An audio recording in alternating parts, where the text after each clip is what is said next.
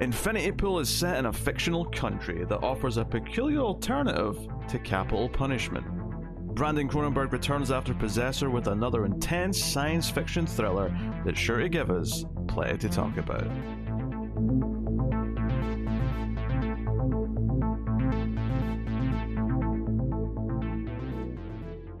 Welcome everyone to the Atomic Cinema Experiment. I am Peter, and joining me for the first time ever is David. I come in peace. I don't believe you. You're right, I'm a very warlike species. Yeah, this is a science fiction movie podcast, and we get together and we talk about sci-fi and movie. It's quite that simple. And in this episode, David's first joining the show, replacing Tara, who we send on our farewell Viking funeral out to sea, where we'll set fire to the boat. She was definitely dead first, we checked.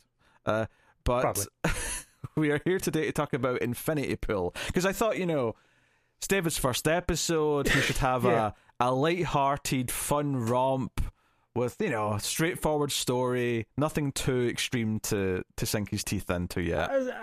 There was a point in this movie where I thought, I'm going to make a pun, and I'm going to say, wow, Infinity Pool, really throwing me in on the deep end here, Pete.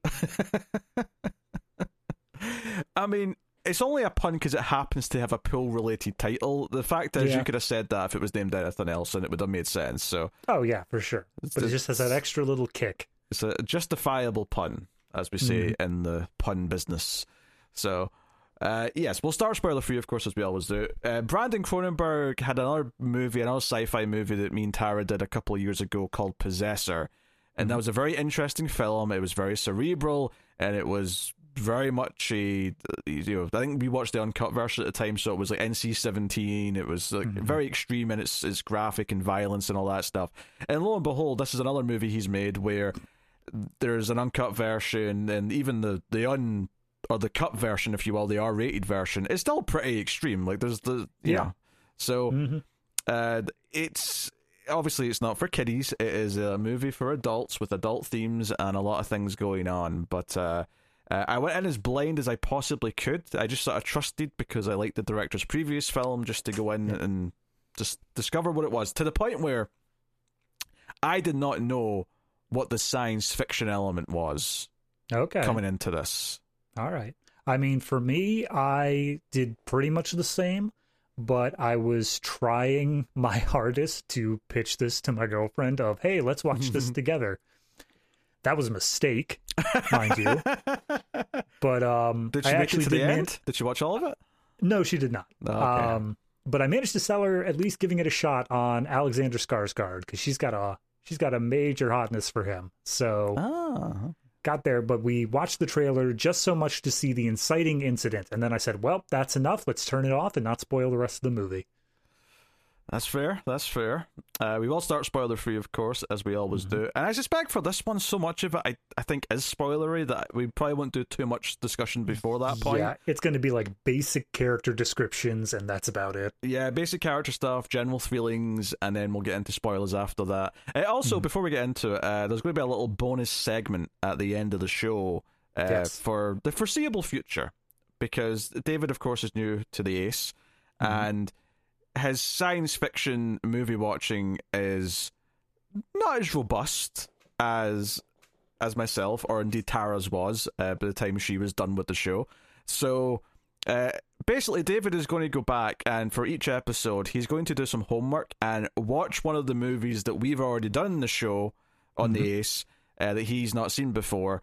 And at the end of the show, I'll just ask for his quick thoughts, and he'll spend a couple of minutes just sort of giving a general spoiler-free quick review on something that he hadn't seen. But the idea being is that when we get to countdowns and we get to things in the future, is that David will be caught up in, like, because let's say we do top 70s movies again, the idea being that David by that point will have maybe watched most of the 70s movies that me and Tara did before.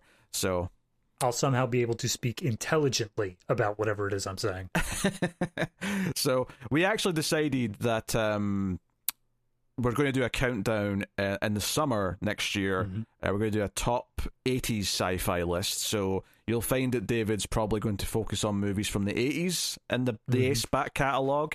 But he's got his first one ready, so we'll do that at the end of the show. That'll be like after we rate this movie, we'll we'll dip in, and that'll be a regular feature for quite some, possibly 200 episodes, because me and Tara did 200 episodes or so. So, wishful thinking, but we'll see how far we get. I have complete faith. And also, if you don't know, David, he's new to the Ace, but he's not new to doing movie reviews. We have a show called The Collector's Cut, where we work through franchises and like director filmographies and things like that.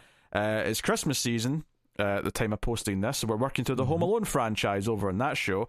So it's on the same YouTube channel, or of course, if you listen to the audio feed, you can just go search for The Collector's Cut on your podcast app of choice and find it that way. But we've got like 60 episodes of that in the back catalogue now, so go check that out. So you have your own homework to do. Yeah, not me. I was there for the all of both of these shows. Yes, the audience has to do that. For anyone who hasn't been sticking around with me, you get to see my horrible, awful, no good opinions on Fight Club. Most people will agree with you in Fight Club, though. I'm the one with the weird opinion on Fight Club. That's why I'm directing them to that one. Okay. You want them to like you. I see. I see. That's okay. I'll be the villain.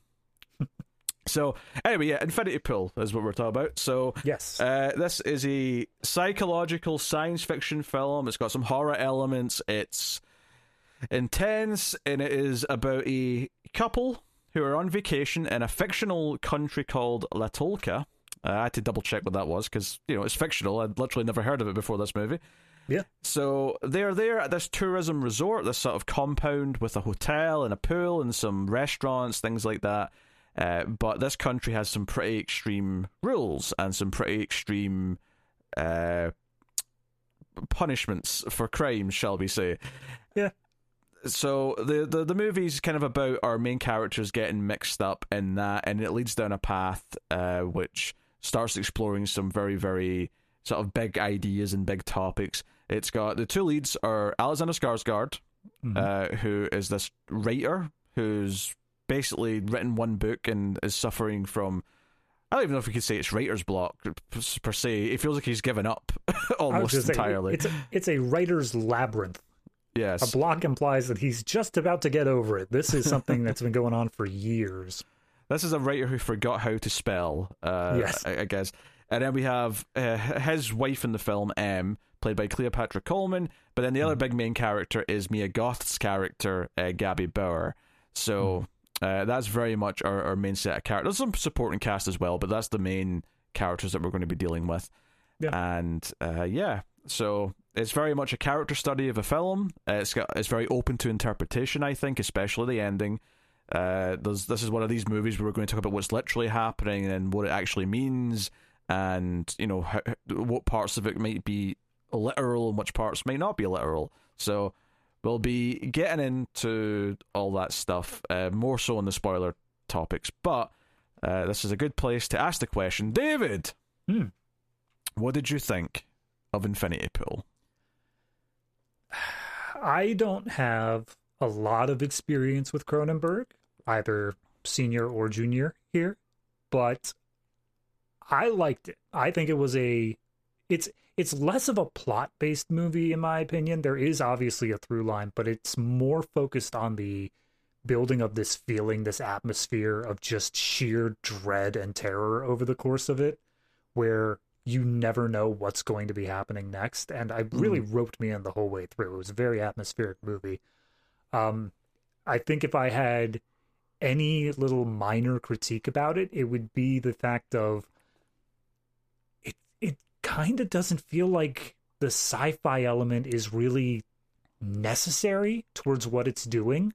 Like, obviously it is for the larger themes, but in terms of the plot, it never really justifies its own existence in a lot of ways. And obviously I can't really share what it is without spoiling anything, but it's so strange to me how it comes out of nowhere and it doesn't really play that big of a part in things, all things considered. You'll have to debate that with me, I think, once we get into it. Fair enough. Not that I feel strongly in the opposite, I'm just not so sure I came out feeling like that either, so... it's a very minor thing. It's not something that's like ruining the movie for me or anything. It's just something that I was thinking about during, because I kept expecting it to be something more. I kept expecting them to explore it more than they did. It's very much a case of the sci-fi element is used to tell the story with the characters. It's not really that interested in exploring the sci-fi element itself, if that makes sense. Mm-hmm. But still very much important in actually, you know, provoking these characters with the situations that they find themselves in. Mm-hmm. Yeah, I mean, I obviously saw Brandon Cronenberg's previous film. I've seen a reasonable number of David Cronenberg's films. I think when I saw Possessor, one of my key talking points was that this must be the best case example of like a famous person, like an artist of some kind, their offspring growing up to do a similar type of thing as their parent and kind of smashing it in a way where it feels like, yeah, you're kind of on par. In fact, arguably you might even be better in some ways. And that's kind of wild because, you know, you think of any other famous, like, you know, a kid of someone else who was, you know, Will Smith's kids or... I was literally about to say Jaden Smith. Yeah, like, it's so rare that the kid ends up having, you know, and, you know, like, I'm not saying they've all been failures or anything like that. There's obviously been other success stories. There's famous, you know, parent-kid kind of pairings throughout Hollywood, whether it be actors or whatever, but I think with this... I think what stuns me is that he's doing a very similar thing in that he's doing very provocative themes. He's tackling sexual ideas. He's tackling deeply psychological ideas. But at the same time, I do think there's a distinct feeling that's different from his father's work. And his father even had a film out last year called Crimes of the Future, and that felt very David Cronenberg. And I watched this and I saw Possessor and I went, okay... I can feel a link to Daddy Cronenberg, but this feels like it's doing his own brand of Cronenberg. So, in a weird, he's having his cake and he's eating it too. He's kind of like almost cashing in on the expectations that the name Cronenberg gives people, but he's kind of carving out his own kind of flavor of it in a way that I don't think anyone's watching either this or Possessor and going, oh, he's just doing his dad shtick. Because it doesn't feel that at all. Right. It reminds me of the same sort of thing of...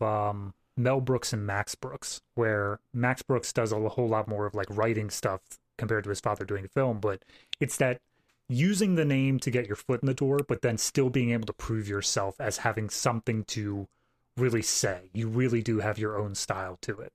Yeah, and hell, we got a Skarsgård in this. He's one of many. I mean, I think they're all related. I mean, I don't know. I've triple checked on this because I simply cannot believe that many super famous people man just come out of like two generations. Are they all Stellan's sons? I believe so. Okay, he has like 8 children, I think. Jeez. All right Good to know. And honestly, Alexander Skarsgård out of the sons might be the one I like the most.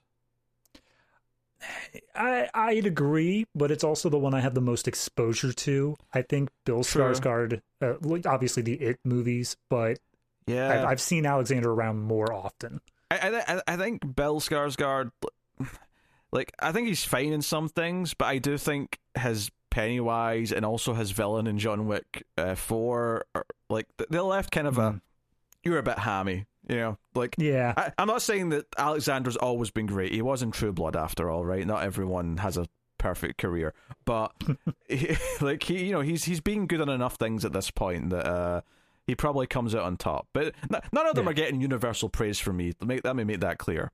That's fair.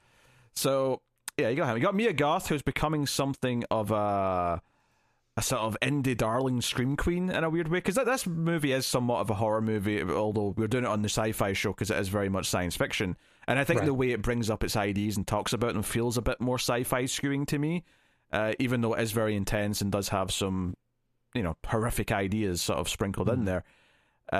Mia Goth was in X. She kind of like, not the same character, but she was also in Pearl, which was connected to it, and then she's coming back for a third movie in that series, Maxine, coming up in the next year or two. So she's kind of building her indie cult status as an actor over these past few years. So yeah, she has a very, I mean, it's very easy to point out to either very thin or non-existent eyebrows, and it just gives her this different look from like any other female actress you're seeing in Hollywood nowadays. Yeah, and I'll be honest, I don't think I realized she was English because she's done various American accents and those other movies that I've seen her in.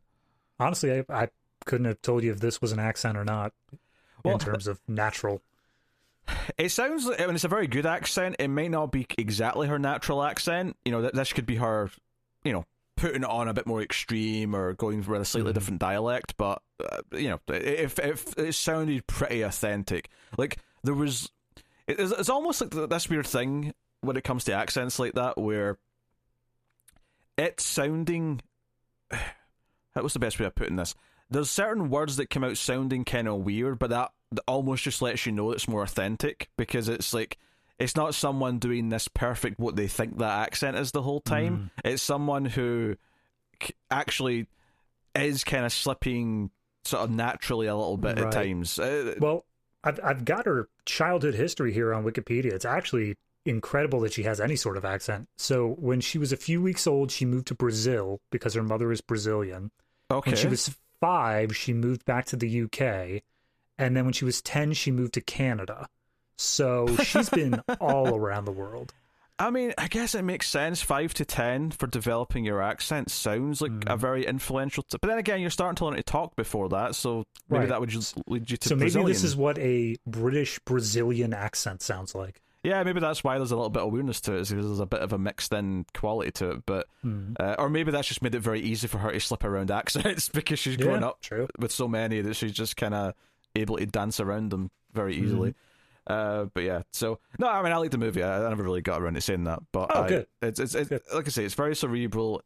I don't know if I like it quite as much as Possessor, based on our initial viewing. And I've only seen both once, so I, you know, I'd have to maybe watch them again and compare and all that. But... I think from the get-go, it's very well-directed. It draws you in. You know, it starts off a little artsy with some sort of over-the-top shots just to kind of pull you into the movie. And then it sets up what it's doing. It gets you into the head of the character. It gets you into the head of, like, his temptations, what's appealing to him in the moment, and things like that. And then kind of starts to flip things on its head with a sci-fi concept and makes you... feel mixed about it, because, and intentionally so, it's like this is a very weird circumstance to be feeling something about.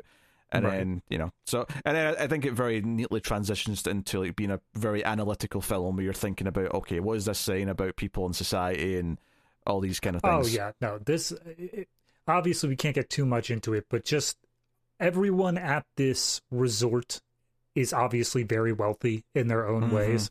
And it has a lot to say about wealthy people in society by the time the movie is done. Yeah, although notably, James, our main character, Skarsgård's character, who I'll just refer to as James from now on, he is only wealthy by marriage. He's actually poor in terms of his history, but he just happens to have married into wealth.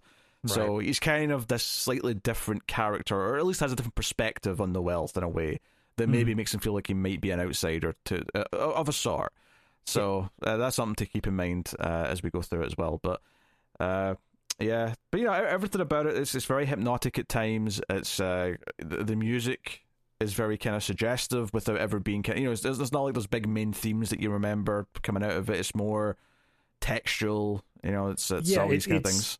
There's a lot of sequences where it feels just more trying to put you into a trance sort of thing, getting you to feel this emotional feeling rather than, no, let's focus on the main theme for these, you know, motifs or whatever.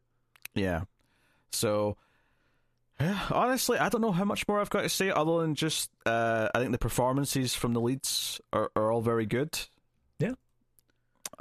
The only other person that jumped out at me, because he only pops up once we get to the reveal of what makes this sci-fi, but the detective character, Thresh, yes, played by Thomas Kretschmann. He's been in a lot of stuff. I recognize his face, actually. What's he been in? You would know him because he's in the Resident Evil Apocalypse movie, which I know you enjoy. There's a bunch of other stuff he's in. Wanted, that 2008 assassin movie. Dracula 3D. You've not said anything good yet. You've said nothing but bad movies so far. I'm just looking at things that I think you would have seen. He was in TV show Westworld as Gerald. I can't remember his character exactly. Maybe I remember him from that. One we both saw. He was Colonel Weber in Dial of Destiny, Indiana Jones. Again, can't remember him. Oh. I Yeah, okay. I think I'm getting a hazy. Regardless, I only bring him up because I think he was introduced in this movie slightly later than other. He was the scientist on the train, right? And Indiana Jones. His other big things here I just saw was Baron Von Strucker from the Marvel Cinematic Universe. Yeah. I remember that. Yeah.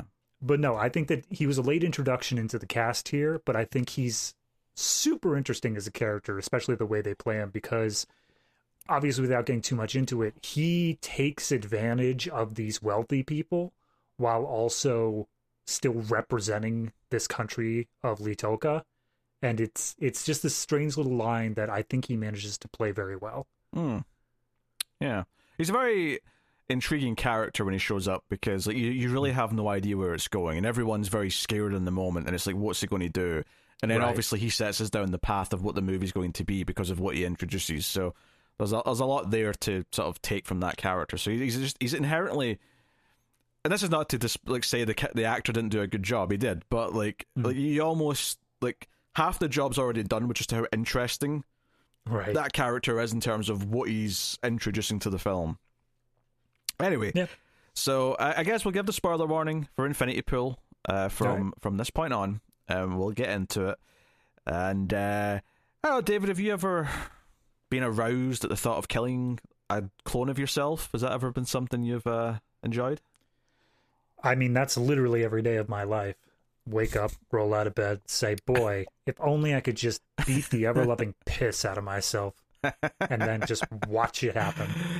Yeah, okay, so just to talk about the broad concept of what's happening in this country before we get into the character specifics, is that everything here is very illegal, right? Everything here is punishable by death, basically. Obviously, in the movie, it's accidental murder that spurns this, but it sounds like a lot of other things will get the death penalty as well. Isn't that a sequence from like Parks and Rec or something, where it's like every single little thing you could do? It's like you do this, death. You do that, death. This thing, believe it or not, death. Sounds familiar. Yeah. Sounds familiar. But they introduce this idea that they've got this rule because the tourism is so good here, right? And they make a lot of money off tourists. And it's been hinted at various points in the movie that outside the compound, which has got this big barbed wire, security guardy gate, you don't leave the compound because there's a lot of crime here because it's a very poor country, except all the tourists that come in and spend a lot of money. And apparently they've got a law to try and protect the tourists who get up to something bad while they're here, is that if they can pay for it, they'll make a duplicate. And the duplicate, by law, has to have the memories of the original person. But the duplicate can be killed in your place. So we get this entire thing that's introduced, which is he witnesses a clone of himself be killed by the son of the person he accidentally ran over. And his reaction is a little interesting because he kind of smiles. It's just like he enjoyed it a little bit. But it basically gets us to this idea that Mia Goth's character, Gabby, and all of her friends that she's there with, and when I say friends, she's actually the youngest one. A lot of them, they're more like middle-aged to upper middle-aged kind of couples and things like that. But they are basically there, and they've all somehow stumbled into this situation before. One particular incident got a lot of them executed, but they all got cloned and watched their clones die. And it's basically this play on the idea that if you take away the consequences for your actions, who would you become? And these people are all going in, they're going into the deep end of like what they'll do now, because they know they can just pay to get away with anything by having a clone killed instead. Boy, look at that social commentary. I mean, obviously this neatly feeds into the idea that every time you do something bad, you're killing a little part of your soul. In this case, it's literally you're killing another version of yourself. We'll talk about all that. I saw one quote online that said it's basically a high art version of The Purge, that they can come here and get all this out their system and go back to their normal life. It kept reminding me of some movie, and I kept coming back to The Purge over and over again, but I felt like there was some other thing I was forgetting. I mean, but yeah, it is basically just Purge, but they're nothing alike in terms of plot, in terms of how the movie plays out. It's just one conceptual idea with the characters that you can kind of link between them. It is the core criticism of not every Purge movie obviously deals with this, but this idea of you've got this rich and powerful wealthy class who is just without consequence and able to do whatever they feel like to, because they can just pay their way out of it. And obviously there's a lot of real world in that. There is a lot of real world in that. Yep. And it's obviously the criticism is the thing that strings those two movies together. So, I mean, I really liked it. I think it did a great job of analyzing it. What I was saying at the beginning, though, is that because it's more focused on this idea of the social commentary of being able to just buy your way out of consequences, the ideas that having a clone of yourself can really bring up, I don't think are really explored much at all. They have one or two throwaway lines of like, oh, are you sure they killed the right one? But it's not really delved into as much as the idea of the lack of consequences and what that does to you instead. Yeah, I don't really think that's a critique, though. I think that's just acknowledging what the movie was about and what it was focusing on. Like, you know, clearly this movie was not interested in doing the sci-fi side of like, okay, cloning exists, what's all the implications of that? This movie is more about saying, okay, we're going to use that to provoke how a person looks at themselves, and ultimately, eventually, you know, Skarsgård is going to come up against a clone of himself. He's going to literally have to kill himself and be born again, if you will, or kill the good part of himself, if you want to put it that way. You know, you could probably phrase it 100 different ways. Oh, yeah. But it's more interested in exploring that kind of thing. Because, you know, to get into the character, and go back to the start of the movie now and work through it now that we've sort of got the basic overall concept established, is, you know, the movie opens, and it opens on black. It's just a dark screen, and we hear just some mumbled. I actually turned on the subtitles because I couldn't hear the goddamn thing that they were saying, and it's not a surprise that I didn't understand it because it was such a weird phrase. He says something like, "How was it? You can't ingest the white worm brain," or there was something like that. It was it was some complete nonsense phrase. But yeah, I have subtitles on by default just because, you know, I've got a busy house. There's things running around. But I thought something was wrong with my TV because it is a solid, like, 2 minutes of just nothing on screen. It's just people talking in a dark room. No, I mean, I got it was doing the quiet opening. It was doing this kind of... It sets up this idea that James and his wife, are not in a great place, right? Things are kind of awkward. They're kind of... You know, because we hear him kind of try to initiate sex, and she's like, nah, let's just go get breakfast, and kind of... You know, rejects is maybe a strong word, but kind of shuts down the you know, the attempt at initiating sex. And then the curtains open, you finally see them, and it's like they're sitting at breakfast, they're talking about what to do for the day. And it's very stilted, it's very much, oh, there's not a lot of chemistry here. It feels like they don't want to do the same thing. And not only that, it feels like he especially is not committing to anything she's saying, hey, we should try this, we should do that. He's very detached. And it's setting up this character who is maybe a little dead inside, and why maybe some of the extreme pleasures that are, you know, dangled in front of him in this movie are going to be appealing. But it sets all that stuff up, and that's not to gloss over all the crazy camera shots when they're coming out of the hotel, and there's like all these like upside down shots, and it is so just. It almost made me sick for a minute there because I was trying to follow along with it. I was like tilting my head and I was like, nope, not good. Yeah. And there's a little bit as well just before they start talking where it's like the concierge or whoever it is at the hotel's announcing some stuff that's coming up festival-wise.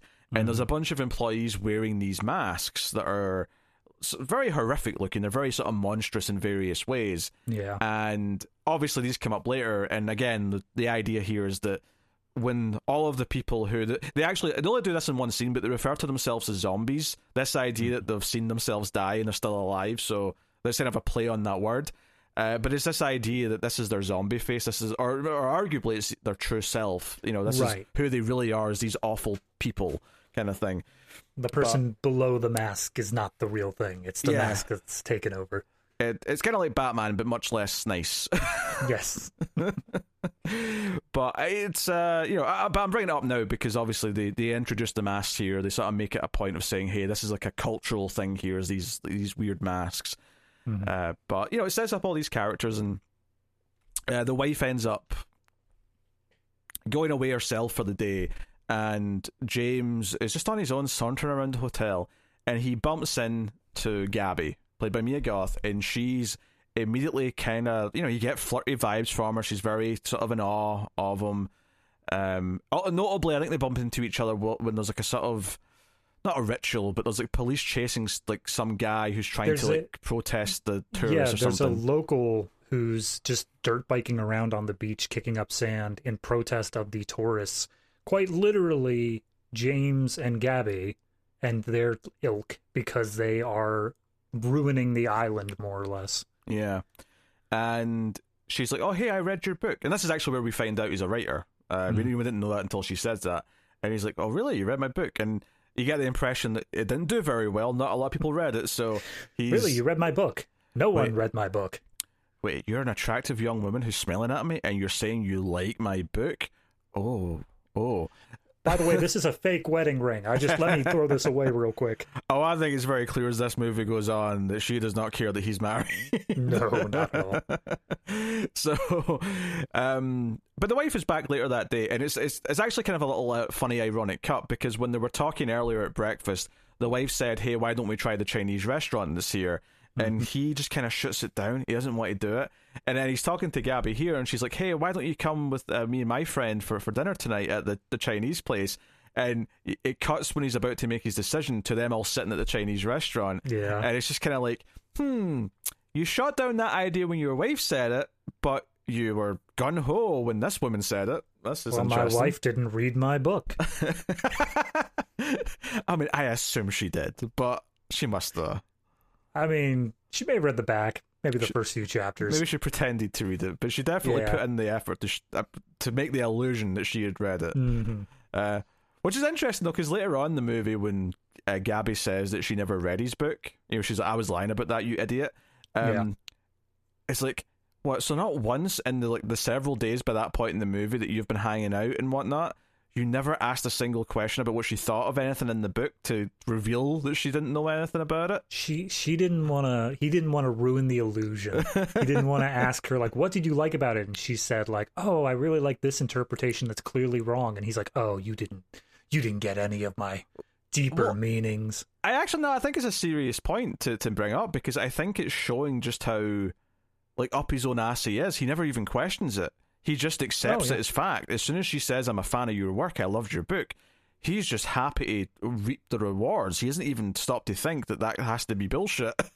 Yeah. You know? So, which I guess ties into his character, because he's this character who, as is pointed out soon, he married into wealth. He's not actually rich, and he's not written anything in 6 years. So he's just living off his rich wife. And then currently. Not only that, the father-in-law is actually like, at least in the way I understood it, he was the one who actually published the book. So it wasn't even like he went out and got it published. It was just nepotism that got him there. Yeah, and his father-in-law hates him, maybe because his book flopped. Yeah. It cost me $100,000 grand, kid. But it's almost like he's, you know, got into this life. He snuck into it when he's not supposed to be here, but still has these delusions of grandeur in a weird way. Not in a way that he's outwardly an asshole to everyone and acts like he deserves to be treated better than everyone else, but deep down he thinks he should, and when he's offered that appreciation, he takes it without even thinking about it. You know, he just... Yeah, it's the ego. He wants to have this inflated ego. He wants to be seen as bigger than he is. I love that you brought up the word ego, because when I was doing a quick search to see what people were saying about this movie... one of the first like sort of analysis things that popped up was the idea that he represents the ego and that Gabby represents the id, and that the wife is therefore the superego. All right. I can see it. Which is giving me flashbacks to talking about Stalker, which is a movie that we'll do on the Ace one day, but I've talked about it before with Connor, and it's a movie where the three characters very much represent those three things. Not that I'm claiming to be some sort of psychology major who... you know, can actually dissect those three things properly. But I kind of get it. In layman's terms, I get it. I was going to say, there's the actual diving into it, and then there's critique on the internet levels, and I think we can speak at that level. Yes. We can acknowledge that it's doing something with those ideas. And certainly the idea that Gabby's the id, and the id's obviously the part of the brain that wants things, and all she is this, you know, immediate emotional gratification. So yeah, they're together. They're getting on. The small talk for the most part is kind of awkward. It's extremely awkward, but especially because they bring up the point of, hey, when's your next book coming out? And he has to explain, oh, I'm a fraud. I suck at what I do. Mm. But yeah. One of my favorite parts that really just took me for a loop here is Gabby explaining what her job is, and I don't even know if she's telling the truth, as we find out later, but I appreciate the fact she put on the act of her job is essentially being the person in the infomercial who fails at using the product, like, before the new solution comes in. Yeah, so it's the example she gives at the table. She tries to cut a roll, and she just keeps slipping with a knife. So this is, I can't do it. It's just so hard. It's impossible. Who could cut a roll with a knife? I need the new super cutter. Yeah. But even this, like, is a foreshadowing, because what she's doing here is she's playing up this product. So if you think of James himself as the product, as the thing she's there to help sell, she's, you know, downplaying the thing that, you know, the thing you could have instead, and saying, no, you need this better thing. So it is actually kind of foreshadowing her abilities of deception, I guess, amongst other things. So showing how the old thing just will not work anymore. You need the new thing to come in. So I mean, I think that's part of the reason why it's such a good, dense movie, is that, like, every scene is giving you something that, even if you don't know why it's important yet, like, everything is giving you something about a character, about the themes, or whatever it is, and that's why it is a very fulfilling film, regardless of, maybe, you know, your taste in, like, you know, maybe you don't like this as certain other types of science fiction or whatever, but you can't necessarily just say, oh, it's just a dumb movie that's just being perverse for the sake of it. Like, there's definitely smart things going on constantly. So anyway, the next day, apparently, you know, Gabby and her and I guess he's her husband, but they never really get into it too much. I mean, at the very least, they are in a relationship, whether that be engaged, husband, just dating. They are together. It's a Swiss man named Alban, who, again, he's a bit of a sweet talker. He keeps very soft accent. He keeps being very pleasant with everyone. But they've apparently roped in our main couple to go outside the gate the next day. And this is something that the wife, is kind of like, I don't know. Like, they tell us to not leave the compound. It's very dangerous out there. And James is like, well, you know, we came here for inspiration for me to write. Like, maybe an experience, or maybe a little mugging would do us some good. I mean, Em literally shuts down everything and just being like, I know it's because they are literally your fan club and you just want to hang out with them more. We don't have to pretend it's this whole other thing. And to be fair, he doesn't deny that. Like, she says, this is your fan club, and he's like, well, they had to exist somewhere. Here we are. Let's go and hang out. So... Yep. They rent a car from a guard, you know, kind of, you know, on the lowdown. They're not meant to be doing this. And they drive out to this beach somewhere that these two know about, and they just hang out and drink and barbecue and whatever.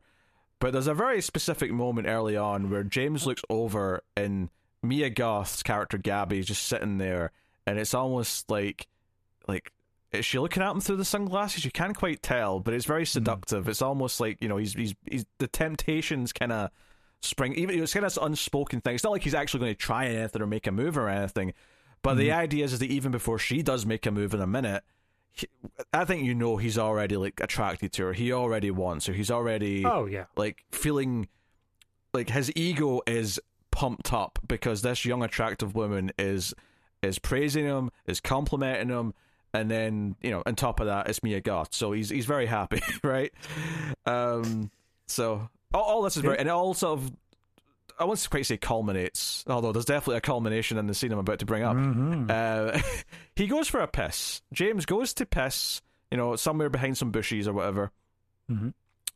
And when he's done, Gabby just kind of sneaks up behind him and does the old reach around and just starts jerking him off. And it's very much close-ups on both their faces at various points, and there's enough motion you can tell exactly what she's doing, and it's all very kind of, like, spur of the moment, intimate. You can tell that he's, like, excited, but obviously it's a very kind of confused thing.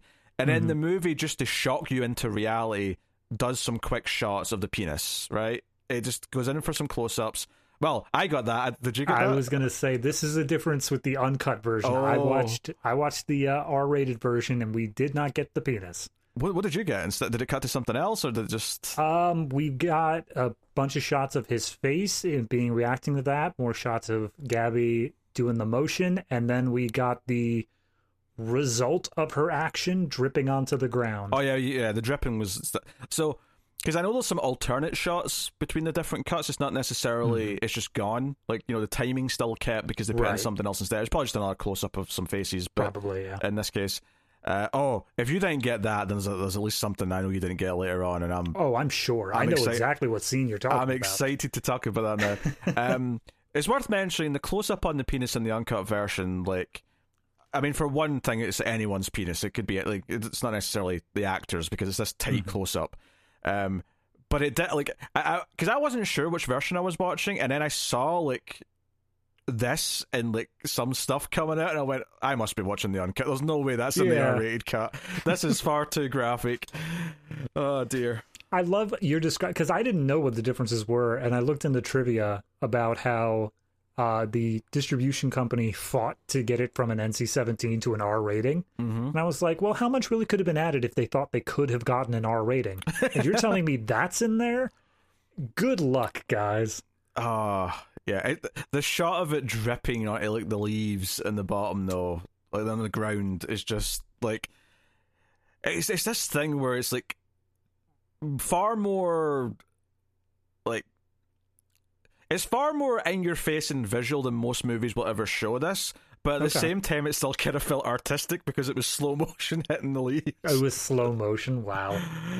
Yeah. Well, you got the dripping out of the leaves, did you not? Yeah, but it was like normal speed. They didn't slow it down or anything.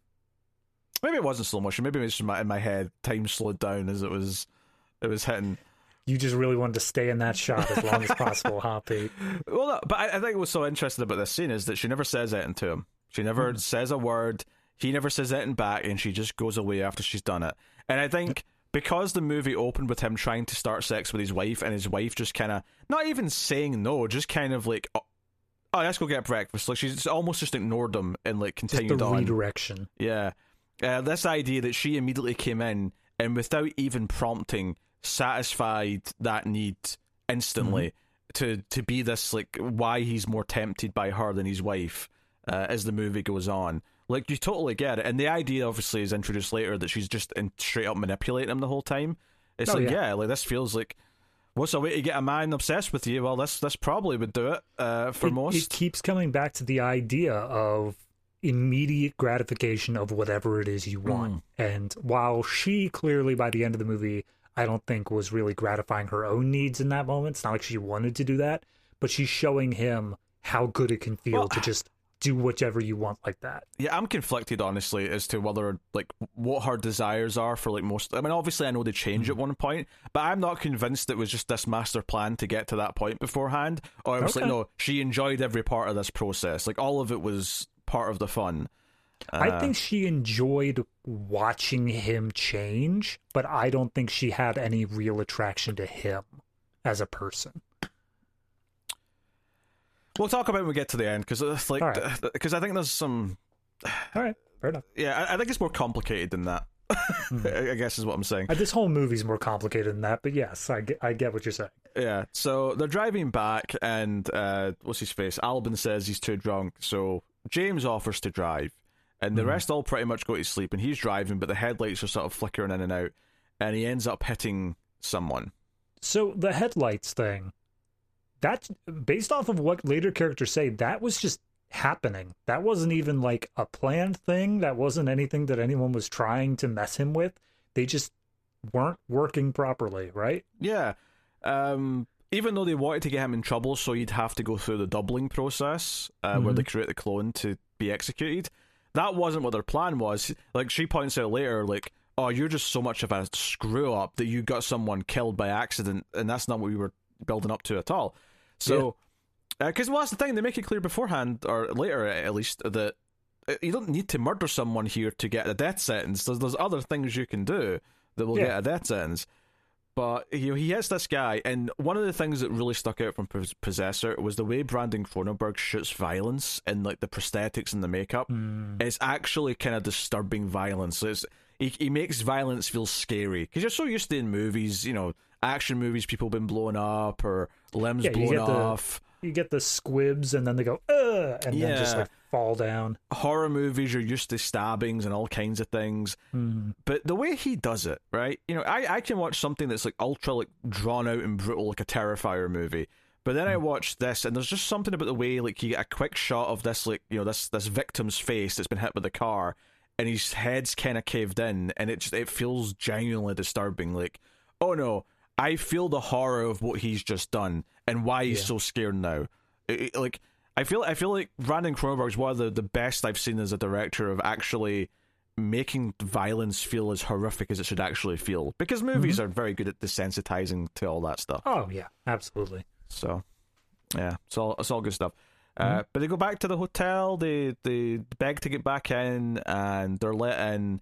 And it's the next day that the police show up, take in James and his wife to the police station, and they talked them out of phoning the police the night before by saying, oh, the police are so corrupt here that they will literally rape you before they do whatever else they want with you in the station. So they're very scared when they're being taken out of the police station here. I mean, in hindsight, I think you can say, oh, she's probably just saying that so that they're going to be they'll actually get in trouble for this, because now they've done a hit and run. Yeah. If they called it in, maybe it wouldn't be such a harsh punishment, because whatever, you know? Yeah, they could say, oh, okay, it was an accident. You didn't mean to do this, and you are taking the system into account here. Yes, You have done what your duty as a citizen. So when they get separated at the police station, like, you get the fear. You're like, oh, God, where's the wife going? Like, this is really bad. And this is where we're introduced to Thresh, the detective who comes in, and he's very matter-of-fact, and he even plays with the themes here again, because he says, hey, the guy that rented you the car was my uncle, and he'll be in big trouble if that goes on the record. So are you okay with saying that you didn't rent it from my uncle when I asked you in a minute? And James is just like, well, does that affect what's going to happen to me? He's like, no, but I would appreciate it. And he's like, well, okay then. No, your uncle did not rent us the car.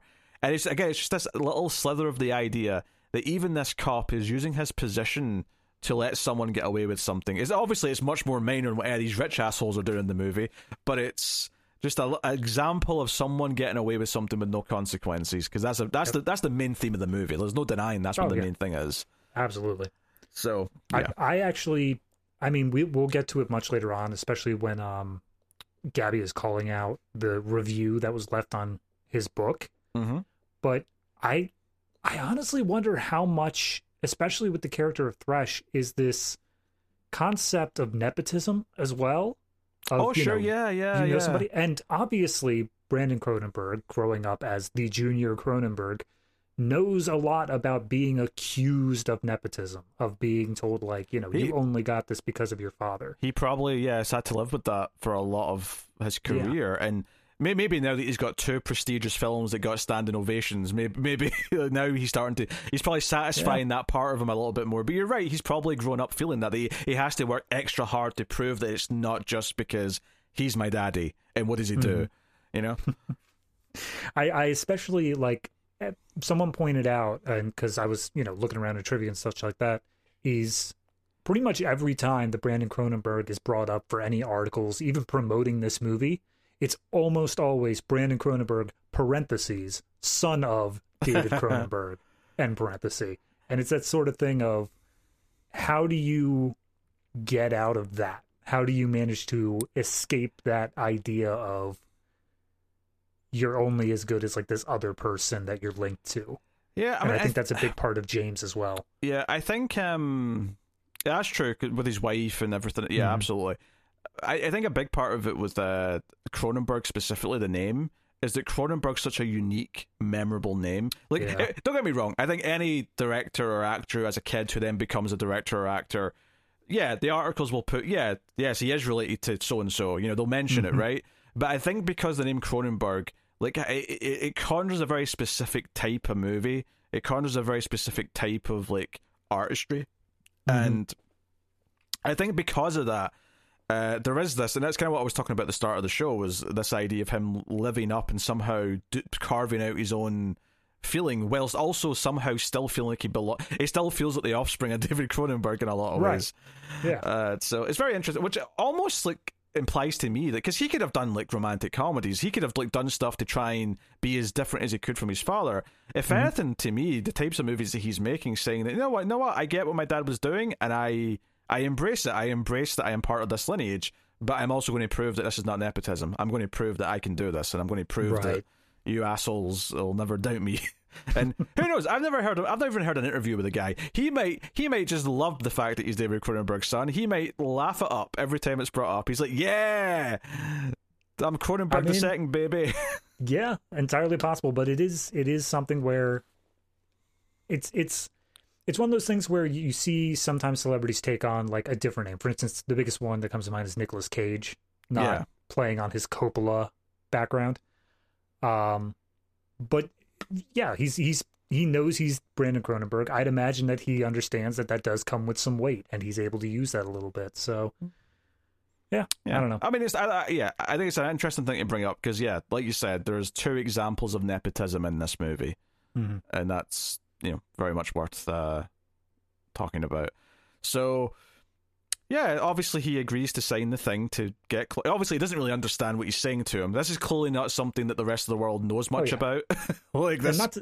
Not to mention, this island has their own writing system as well, so when you see the contract or paper he's signing, it's just complete nonsense. It's gibberish. Yeah, you can't read anything. So, but for this guy, it's just like, this is just, another day, another job here. Just, you pay for this, and... you get a clone, he'll die instead, blah blah blah. So we get to see part of this process, not all of it, but we get to see part of it, which is he gets like dressed down, or stripped down I should say. They're taking measures, they put this weird like mouth thing in to keep his mouth wide open, and a shower cap, and they send him into this gooey pool, possibly the titular Infinity Pool. There also was an actual Infinity Pool at the hotel. Well, we never see it though. We only hear about the Infinity Pool. I think we see it. I feel like we see it. No, the one they bring up though, they talk about this one that's going in a different building, because it's Albin was like developing this other resort like down the beach, and it was the Infinity Pool there that collapsed or something and killed a guy, and him and all of his rich friends all get blamed for it, and that's how they all got quote unquote executed. Fair enough. I mean, there were definitely pools in the visuals of the hotel, but maybe they weren't actual infinity pools. What? Is infinity pool a real term? I don't know what an infinity pool is. So an infinity pool is basically, it's a pool that it's filled up perfectly to the brim, and it's built so that you can't see any of the edges of it. Oh, okay. So that way it looks like it stretches on like forever the distance. I know what you're talking about. I've seen them. I just didn't know that's what they were called. Yeah. But I'm going to guess that the title's meant to be more double meaning than just literal an infinity pool. I was just cracking a joke about the pool of goo that he was in. But it just sort of cuts away, like he's in there, and you sort of the music ramps up and it cuts away, and he wakes up. Actually no, there's a couple of quick flashes. He hallucinates Gabby. He sees Gabby dancing naked in front of him.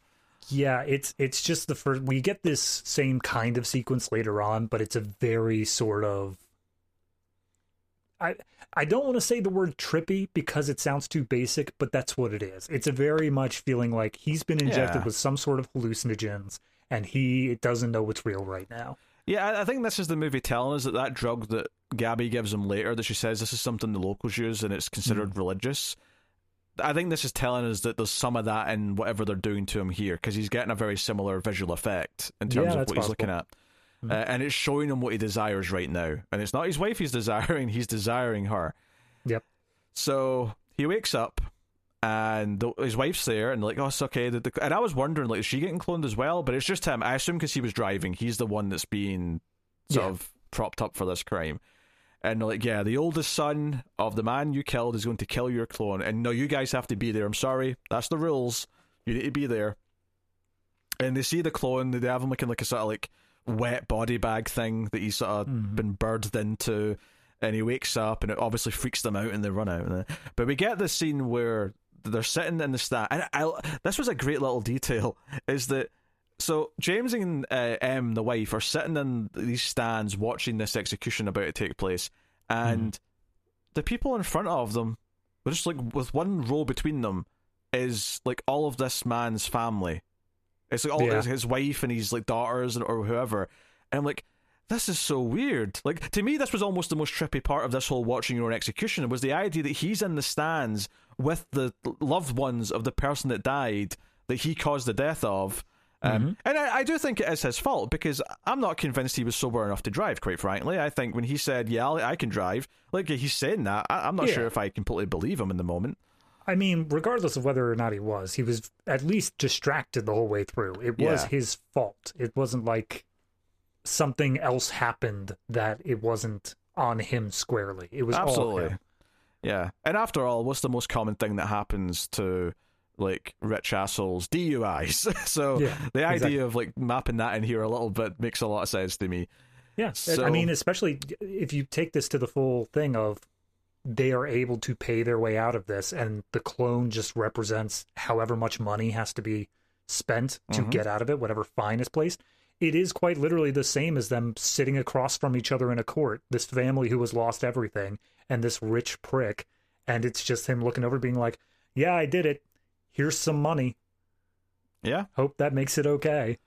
Yeah. But of course, the interesting thing is that once this kid starts stabbing his clone, right, and he stabs him a lot. It's not just like one or two stabs. He stabs him a good number of times. It's brutal. Maybe even more in my count. I don't know. I don't know if you counted. I didn't count, but it wouldn't surprise me.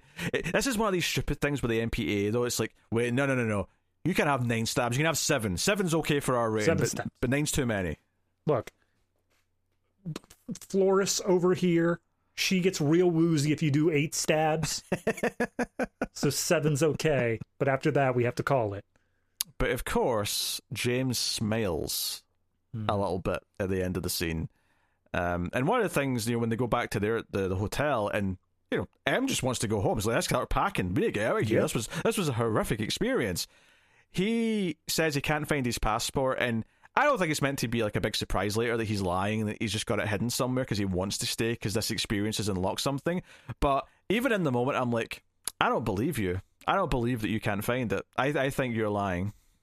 I'm 50-50 because at this point I was already suspicious of how much, because obviously someone had to inform the police that it was them. So I was already suspicious of Gabby and her husband.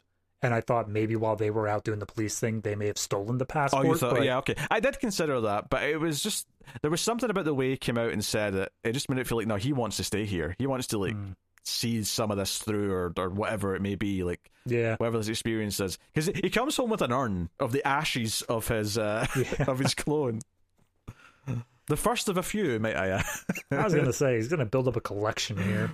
So she just wants to leave, and she's really disturbed. You know, later on when they're lying in bed, she's like, "How could you just sit there and like you know?" Because she was crying, she was looking away, like this was horrific to her, and she's like, "How could you just sit there and do nothing and not react to it?" And like, I think a healthy person might still act that way, and you know, maybe not smile at the end, but a healthy person might just be locked in fear, like just not knowing how to react. Because I've certainly had times in my life where I don't give a reaction and people think I'm being weird, but I'm like, no, I'm just in shock. I can't. Exactly. Quite literally, it's the unable to look away from a car wreck sort of reaction, where it's just this horrific thing is happening, but the mind cannot process it, so you're just stuck. But of course, we know that she's onto something real here because he did smile at the end. This wasn't just he couldn't look away. There was something else here. And it was almost like the part of him that was holding himself back, at least to him spiritually, was just killed. Like, the part that had writer's block, or the part who was being pinned. Because one of the big things that Gabby starts saying quite quickly after this is that, oh, that wife of yours, she's the type of woman that holds a man down and convinces him he's weak. And again, it's that immediate gratification of her propping him up to try and make him do more extreme things with her and her group. But it's that idea that, in his head, the wife represents this, you know, nagging voice, you know, the old trope of the wife being naggy, but that she's this nagging presence in his life that has diminished him and made him think that he can't write, made him think that he's not worthwhile, that he is just tagging along for the money. Yeah, that he's got a free ride. It's basically all of his insecurities in a lot of ways, I guess. Like, he just looks at, when he looks at his wife, the implication I get from how he acts when all this stuff starts unfolding is that his wife to him is just like a person that represents every insecurity he has, because she's there to know what they all are. And instead of that being someone who he feels support, I'm not saying that she doesn't. Like, the wife definitely seems like the more healthy one of the two as this movie goes on. Don't get me wrong.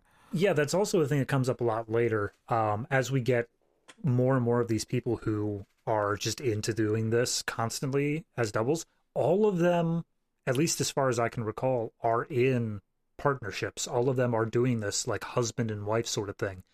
And it's this idea of, all of them have someone who sees this darker side of them, sees this more insecurity side, and they stay regardless. They understand it and they enforce it. They make it all the more. Whether that's healthy or not, they do it. Well, whereas M is not that for James. I think that's what's interesting on that point, is that in this case, it's not healthy because it is like these bad sides of themselves being brought out. But it is also kind of a representation of a healthy thing, and why his marriage isn't working is that as bad as these people can be, they have someone there to accept them at their darkest and their worst, and that's someone you want in a partner. So these people happen to be doing these horrific things, but from like a macro sense, like what it represents for his relationship and the idea of having someone that is with you for the ride does actually, as it feels like a positive element sort of nestled within all this negativity that's kind of surrounding it, which is absolutely, which is interesting. It's very, very layered in that sense. So James goes out sauntering and he ends up running into Gabby, who's just watching, and he's obviously a little bit miffed because it doesn't take a large brain to think that they probably told the police, hey, it was him that did that thing. Okay, he killed that guy. So she says, no, I wanted to give you an experience. Think of it as a gift. You need inspiration. Do you feel inspired? Like, I bet he does. But she's like, hey, come with me. And she takes him to her group, you know, so Albin's there, and there's like maybe three other couples who are part of this group. And it becomes very clear, and I love the way this is shot, because it it's a wide shot, but it's really just him perfectly lit in the middle, and then it's just the backs of most of the other people. Like, you can see Gabby because she's like next to him, but the way it's framed, it really feels like they're like surrounded him and they're closing in on him as they're asking him questions, bringing up the idea, do you ever wonder if they switched you with the clone before you woke up and it was the real person who died? Alright, we're getting a little bit I don't want to reference the movie because it's a spoiler for that movie, but it was making me think of another movie. But see, he, as soon as they started that like conversation, that was like me thinking, oh, okay, this is where we're finally going to get into the sci-fi aspect, the viewing of these consequences, and that's where the movie's going to kind of move from there. But then almost immediately the guy who brings it up is shot down, and everyone's just like, who cares? It doesn't matter. Yeah, which I think is fine. Like, this movie is not about exploring that side of this. That's the point where I realized that this movie was not about exploring that side. I kept thinking, I guess it's probably because you told me, hey, join this sci-fi podcast, here's the first thing we're doing. But, and I kept waiting for it to get really sci-fi. That is really sci-fi, though. Like, this does not make it any less sci-fi than if they explored. No. You know, but I feel like if I was instead on Screams After Midnight and you said, hey, let's do this movie, I would have gone in with completely different expectations as to where it would have eventually ended up. But everything operates because of this cloning technology that this society has. Absolutely. So so it's like, okay, they're like, hey, we want to do something tonight. Like the rich guy who basically got us all in trouble and got us all executed. Again, not them personally, but their doubles executed. Like, we want to get revenge on him, so we want you to come with us to do that. And again, it feels like this peer pressure kind of thing. There's also a scene sort of in the middle of all this where he goes to the bathroom and Gabby goes in to talk to him, and this is one of the, I think this is the scene where she says about his wife's like holding him down, that she convinces you're weak, you know, you need someone like me, blah blah blah blah, all that kind of. I'm paraphrasing slightly. I can't remember the exact lines of dialogue. It is worth noting though that within this group as well, everyone's just kind of lounging about, but specifically not with their own partners. Like, everyone's kind of, we see Albin is cuddled up with this random other woman in the group, And it kind of reveals this idea that they have fully given into this idea of just hedonism, where it's do whatever it is you want and you won't face any consequences, especially within the in-group. Like, there is zero judgment within this group. So they break into the gift shop to get masks. So they're all wearing these masks for this next big part, where they go to this big house and they come in and they strip this man and his wife. So they're butt-ass naked and they're tied up and sort of on their knees. So it feels like this feels super villainous. And there's a moment here where Gabby comes round and like there's a gun in James's hand, and she's like, "Have you ever fired a gun at someone before?" And she points his hand at the guy's head, and James like still has like a line where he's kind of pulling back and being like, no, that's not happening. And it's almost like this sort of like midpoint test of like seeing how far he's willing to go right now, because they she wants to keep pushing him further. Honestly, the whole movie in a lot of ways felt like someone who's trying to lure someone into heavy drug use, like someone who's like, obviously there's literal drug use at one or two points, but it's very different. It's obviously, and it's a fake thing. It's not like a real. I mean, the whole thing of hedonism and such like that, or the whole thing of drug use, I should say, is it activates the pleasure centers of your brain, and you have to do more and more drugs in order to get that same sort of high each time. So, and it's the same sort of thing with this group, is they have to do bigger and bigger things in order to get that same rush. Which also ties into the wealth thing, is the idea if you're wealthy, you can do anything you want with your money. You start that's why the theory is anyway that some rich people end up with really extreme things they like fetishes are really, because if they can have sex whenever they want and they have a lot of sex, then eventually regular sex isn't that exciting anymore, so let's spice it up with something else, and then it keeps escalating. Kind of a similar idea here, because this is all rich people, and we can do anything we want. We got away with accidentally killing someone. Now we do something even more. We purposely kill someone. So, and then we purposely torture someone and then kill them. But that's firstly. We do all of these bigger and bigger things as we grow. Absolutely. And even before this scene ends, even before the shootout starts, where a security guard comes in and what's his name? Albin gets shot in the leg, and Gabby's firing back at him and kills the guard. Like, even before that point, this felt like you've broken into this family's house. You've stripped them down naked, so they're very vulnerable and exposed, right? Literally, you're seeing this husband and wife both completely naked, and they're on their knees. I don't think they're literally begging for their life, but they might as well be. Like, it has that vibe where they're scared that they're going to be killed. And it's like, you're acting like terrorists right now. This is horrific in a way that is beyond... and it's this idea, the rich don't care about the poor, and they'll even though this family's clearly wealthy enough, but... Yeah. And that's the thing, is like, it's not even about them being poor. It's at this point, because this guy is, it's a decently sized house. It's whatever it is. It's more so just the tourists are the only ones who get this out. They're the only ones who get this cloning thing. The other rich people who live on this island permanently, they don't have that out. They don't have the ability to do a clone and then just continue living on. Yeah. So they have to face the consequences if they do something wrong. Yeah, this is just a tourist thing, which again ties into this idea of special treatment for the elite. You come in here, you're elite, you get special privileges, you can get away with just about anything. And it does this great thing where they sort of like stumble back to James's hotel room with Albin shot in the leg, and they're trying to treat the wound. And Em wasn't there for all this, and like starts screaming and freaking out when she sees it all. This is horrific to her, as it should be, and it does a smash cut to them all sitting in the police station in the white robes waiting for their surgery. And I'm like, oh, so we're just like, they've just taken this for granted that they're all going to be cloned and their clones will all be executed. They don't care because they know it won't be them. So they're all just sitting around having just such benign small talk. Like nothing. Yeah, like what? One of them's asking like, "Oh, hey, did you remember to turn off this alarm or something like that?" And it's like, "Yeah, I took care of it." Like, it's just nonsense. And they do a little twist here, actually, where there's a twist here that these are actually the clones, because they take them through. The detective says, "Oh, we want to make an example of you, because this is not a playground for tourists to come and do whatever they want, even though it kind of is." So he takes them all into like the execution room, tries to tie them all down, and James fights back and like sort of like punches a few of them, is struggling, and then he gets slit in the throat.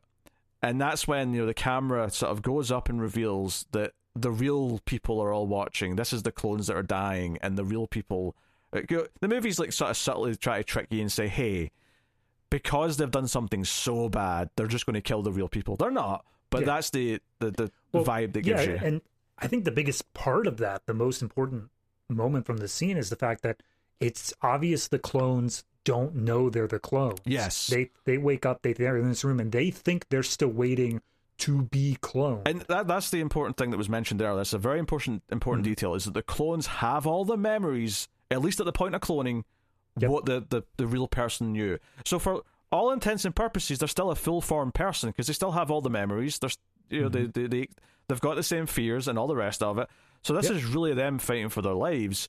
And they freak out. They are not okay. The real people, on the other hand, they're like, yeah, what a show, James! I never knew you had it in you. Look at that fight. Like they're enjoying themselves. Mm-hmm. And again, it's this idea of like not caring which part of yourself you're sacrificing for your own like satisfaction or enjoyment. You know, you could even, like, if you're saying this is all kind of an allusion to like taking like strong drugs, you could almost say that I don't care about killing my brain cells for, you know, a good time. Yeah. You know? Well, also I think that it's going back to the rich and elite metaphor here. Mm. I mean, this is a perfect illustration of how would these people react if they weren't given the out, if they knew that they weren't going to be able to use their money or their power to get out of it. And the answer is they're going to be scared shitless. They're not going to be okay. They can't possibly fathom what they're going to deal with here if they actually have to face any sort of consequences. And sure enough, this, you know, keeps them going. It's after this where she gives them this drug thing, and I think at this point M has officially bailed. I think she has left the island. M's gone, and even points out that she's paid for that. She's already been charged for the room for the next while, so that he can stay here. And she leaves. Gabby gives him this, you know, this local drug thing that we said, this hallucinogen, and he starts to see kaleidoscope-style stuff, naked Gabby, and then they're clearly having sex, and then all of a sudden, in this, and again, it's all very artistic and stylish, but you start to see the other people in the group also having sex, and it mixes up, you know, partners. Sometimes it's two women, sometimes it's two men, sometimes there's three of them together doing something, and it keeps sort of bouncing around. What I'm expecting wasn't in your cut. You probably had the weird nipple moment, if that was this scene. I don't know if it was, actually. Yeah, it was, and we did. Yeah. So the nipple kind of, it was like a fake nipple started to extend, and then someone was sucking the, like, out of the teat, if you will. As people were describing it in the trivia, it was a maggot that was coming out of the nipple. But the one thing, there's a quick shot that really stuck with me, though. Okay. Okay, so you know how the xenomorph in Alien, okay, right, the all mouth right. comes out, right? There was a shot of someone's vagina, and then the penis came out from inside the vagina. I can't say I recall that. That's a you thing, buddy. It was not a me thing. It's the movie. I didn't think of this, but it comes out, and I want to say the vagina might rip apart as it does as well. Definitely did not have that. We did have some, as far as I can tell, stock footage. I might have been real of like internal and like a penis like inside of a vagina. But no, we did not have xenomorph exploding out of a... Well, no, it was a penis. It wasn't a xenomorph. It reminded me of the xenomorph mouth coming out of the outer mouth, I guess. I would imagine that made several people in the MPAA just immediately rip up their cards and say, NC-17, it doesn't matter what happens now. Honestly, I'm sure you got the effect, and I'm sure this is... It's only really those two scenes that probably get that greatly affected by the cuts, but I will say... For the sake of that one shot, which is going to leave an impression, I'm glad I watched the uncut version. I have no interest in returning to this movie immediately, but I kind of want to just to see that shot. Dear. I think there was something else really graphic that flashed either right before or after it, but I was so I was too busy thinking at that moment to even take in what the next thing was that was really graphic. So, whole orgy sort of like thing happening there, which, you know, so At this point in the movie, and this is where it sort of takes a turn, where they tell James that he's going to get revenge on what's his name, Thresh, the detective who cloned him and all that. And he's up for it, and they go to get him wherever he lives, and they see like a van leaving of police. Well, and yeah, he's at a hospital because he has to get some sort of like infusion or something, so he's actually going to be out cold anyway, and they just kind of wheel him out from the hospital. Yeah, Thresh. Yeah. So they take him out of the hospital, and they take him back to wherever, and he's got like a hood over his face, right? You can't see his head, and James is, you know, he's drinking, they're dancing around. I think actually just before this stuff, I think there was the scene where, I think it's just after the orgy, where they're just sitting at breakfast and they're just throwing stuff at people, and they're just being obnoxious, horrible assholes. And it's just, again, this is what you imagine just little shitheads who think they can do whatever they want are doing. This is viewing it from the outside. This is, because the whole orgy scene was all internal. It was all this idea of sexual gratification and just pure hedonism on their side, and then it hard cuts to this dude who's just trying to enjoy his vacation with his wife, and James is just like throwing little like pits of peaches at them as they're trying to just sit there. And that's exactly how these people would look if we ran into them in real life. They'd just be pricks in the corner of the restaurant. Yeah, and obviously at this point in the movie, I was thinking of different ways it might be going. I was thinking, like maybe because he's cut off from his wife now, he won't have money next time he needs to be cloned. Right. I really thought that's maybe where it was going, where he was going to actually face consequences at the end. Obviously, because they're on a different path here, where, you know, he beats up what he thinks is this cop with a bat or whatever, and he's kicking him, and then pisses on him, and then Applin joins in, he starts pissing on him, and then after this, Gabby just comes over, all seductively takes off the hood to reveal that it's a clone of James, that they paid off the cops to make an extra clone, and James freaks out. And I think this ties into what we're saying about the mass execution scene where it turned out there were clones, but I think it's even more potent here, is, you know, people, when you're talking to children and you're trying to teach them right from wrong, one of the things you might say to them is that, you know, you don't treat anyone the way that you wouldn't want to be treated. You know, you treat someone with respect because that's what you want. And it's this idea that he literally realizes that he's torturing a version of himself. And as we've already learned, this is a version of himself that has all of his memories. He has his history. This is not just like a mindless clone. Yeah. And of course it freaks him out. Of course it does. Yeah. I think if we're looking for it more on like a metaphorical level, obviously what you're saying of he's just finds out, you know, treat people the way you want to be treated. But well, I think it also comes from... I think I said that because this is where he finally does a line that he feels he's crossed, because up until this point, he is on board with being awful to people. He's on board with torturing someone, and then he sees it's himself, and that's what gives him pause. This is where I think the transition happens in terms of the metaphor, though, is that up to this point, he's told by Gabby that basically it's not your fault. It's your wife who's holding you back. It's all this other stuff. You are a great writer. You are this like good person who is worthy of being able to do this stuff. But I think this is the first scene where it's shown that the person who's holding him back, the person who's causing him the most pain to himself, is himself. Oh, absolutely. He's the one who's doing this. Yeah, I wouldn't say it's a change in metaphor. I'd say the metaphor is the same. It's just revealing, like, he's thought this the whole time internally, that his wife's the one holding him back, and Gabby's feeding into that belief. But in reality, it's never been her. It's always been him. I think, you know, that's just... The also, movie's sort of, like, you know, revealing the truth here, I guess, is what I'll say.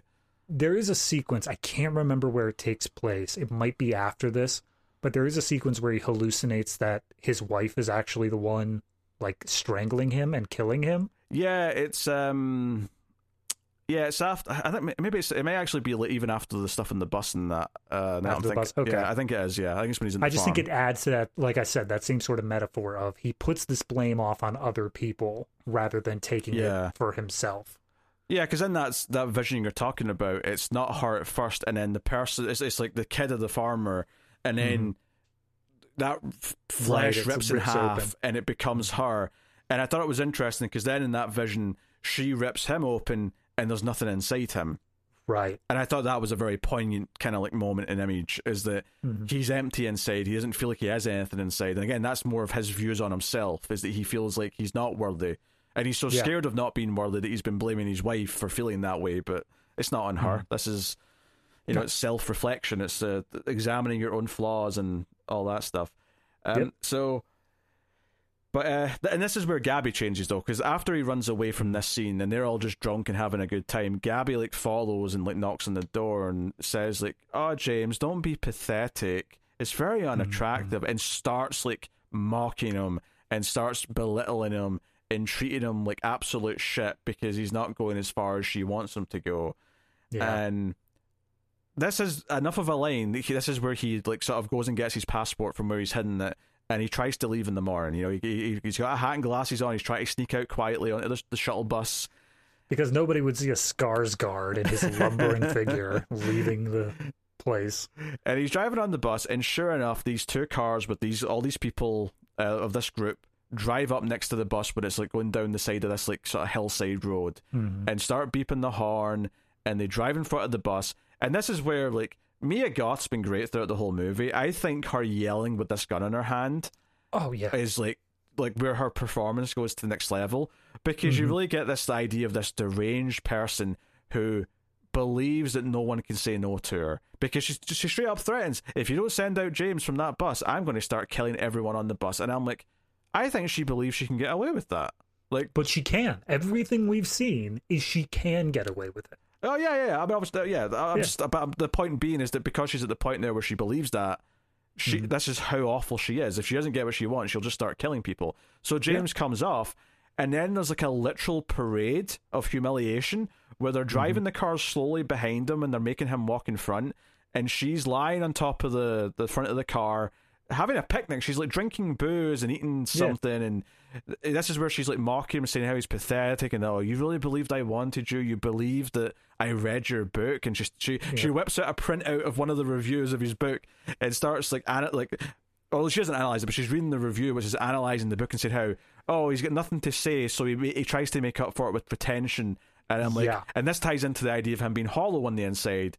And but I just, with that exact line, I feel like that was something that like was said about possession or something, or possessors, that he's just immediately pulling out. Because it's so clear in this sequence, at least, that James is a self-reflection on Brandon, that he is this thing of how good is he individually compared to the nepotism idea. I think it's interesting as well, is the idea that this is a big motivating factor, and like we've talked about how he started to project onto the wife and seen her as this person who is holding him down in some ways and making him feel smaller because he's not doing good enough. But I think right at the start of the movie, they set up this, he wrote a book and it didn't do very well. He's not written another one, right? It's not a thing. That's the first thing that Gabby and co prod him with right away. He's like, "Oh, you wrote a book, where's the new one?" They know that's an awkward question when they ask it. They know that's going to like make him feel something. I think this idea of like the criticism he got of the book is maybe where he started feeling hollow, and he's felt that way maybe increasingly since, right? You know, the idea that it hit him hard, maybe in a way that he's not even realized. I have no idea what that was. Sorry. Sounded like some sort of demented duck. What's happening? There was something vibrating, but I don't know what. Maybe my phone went off. I don't know. Unprofessional. I'm sorry. Your first episode. Come on, David. I'm throwing all my electronics away. Yes. So, like, this literal humiliation parade, I thought was... Like, this is where we're almost throwing reality. I mean, it is still real what's happening here, but... It almost felt like, okay, we're just diving head into like what the movie's about now without really considering the larger real world consequences. And he manages to he runs away, he fights back a little bit, you know, he sort of knocks the gun out of her hand, because she's holding a gun the entire time in this scene, by the way. She's pointing a gun at him the whole time. And he ends up running off, and they're just laughing, and they fight him a little bit, but they're kind of enjoying it, and they're just sort of, they feel like bullies, you know? Yeah. I especially appreciate this scene because it feels like on first watch through, it feels like this is the moment where he finally takes control of his life. Like, he's finally, like, fighting back against these people who are leading him down this wrong path. But by the time you reach the end, you realize it's nowhere near enough. No. That's not what we're leading towards. He needs a much bigger self-realization to get there. It's, I mean, I think, yeah, if you look at this as a movie about, like, how much you can punish yourself if, like, in this particular case, they're using, like, criticism because you're an artist who's put out work, mm-hmm. and it's being criticized, and you've let that eat at you so much that you have no self-worth anymore, and, mm-hmm. like, how much of a hole he's dug himself into over these years to the point where this has all worked in him, and, you know, I mean, this is maybe a bit too surface level, but maybe this is even saying something about the dangers of, like, fake admiration and toxic fandom or something like that. I mean, you can see there's maybe a little of that in here. But anyway, he escapes, however brief, he runs off, and he, you know, dramatically ironic, but very intentional, he ends up at the farm of the family who the man that he killed by accident is living. And they seem to help him, you know, because he passes out in front of the building and he wakes up, like, in the bed, in the barn. Like, they've patched them up, or they've at least put him in a bed. Now, obviously he does reach a farm. I'm not questioning that, because that's how the whole ending comes out. But the next sequence that we see is the son of the farmer come into the room and basically start strangling him. Sure. Yeah. And obviously I think that that's implied to be a dream sequence. Oh, it so definitely is. Yeah. Is there anything to say that this is the same farm outside of that dream sequence? You know, that is fair, but I actually had the thought that this was the farm of that family the second he saw it, because it just... story-wise, felt too prominent. So I think it doesn't actually matter if it really is or it isn't. I think the point is that when he looks at it, that's what he's thinking about. He's thinking about the man that he killed, and now he's finally maybe feeling some level of guilt or irony at the fact that, oh, I've ended up where you know, this man was a loving husband and father or whatever. So whether it actually is or isn't, I don't even think it's important. I think it's more about it just represents that to him. Yeah, I think that this is in terms of the idea of, you know, legal system, elites and all that, obviously in terms of a legal punishment, they can't get away from, or they can get away from it with money. But in terms of the guilt, that's the sort of thing where someone who, as we've established, James is a bit more down to earth than possibly these other people because he is not a part of money. So that guilt is something that's going to come back to him. It's something that's going to hit him, and I think that's what this scene is basically. It's the guilt coming back of his original crime there. And I think it's the idea that, yeah, obviously if you suddenly have access to the money, like he kind of has because he's marriage, there is this temptation to use it in certain ways, and there's temptation to be seduced by the power of it, and that's kind of also what this movie's about in a large sense, is the seduction of being able to just do what you want. So yeah, but all the group led by Gabby all show up outside and sort of almost make like a, not a ring, but they've got like three cars with all their headlights on, and it's kind of makes a little fight pit effectively. Yeah. And they pull out the clone, who they've got on a leash, and they refer to simply as dog. And they say, hey, it's time for you to kill the dog. And obviously he doesn't want to, but this other version of him, which has been clearly held captive for a couple of days at this point, is almost feral, and is like sort of fighting, thinking maybe if he can kill the real one, that maybe he'll get to be the real one and that he can get out of this. So it becomes this literal fight to see which version of himself gets to live. And you can, you know, look at this in some different ways, because I think the fact that he's doing this is a negative thing, right? This is him going one step further. He's been forced to kill a part of himself. I don't think they're doing this out of some sort of symbolic way of killing the bad part of yourself. I don't think it's that at all. I mean, I don't think it's part of symbolic of like killing the bad part of yourself, but I do. I mean, obviously, all of the imagery in this sequence is very emblematic of rebirth. Yeah. It's very emblematic of, you know, the old you is dead, the new you is coming on. So I guess it's not so much the bad part as much as just who you were before all of this. But it's like a rebirth in their eyes, though. And I think at this point in this group, like, because so just to sort of go after this, so he kills the clone, right? He's able to win the fight. Eventually, he once he's attacked enough, he fights back. Very brutally. Yeah, he punches him in the head so much that he starts to just cave in his head, which is very similar to the victim, you know, with the driving early on.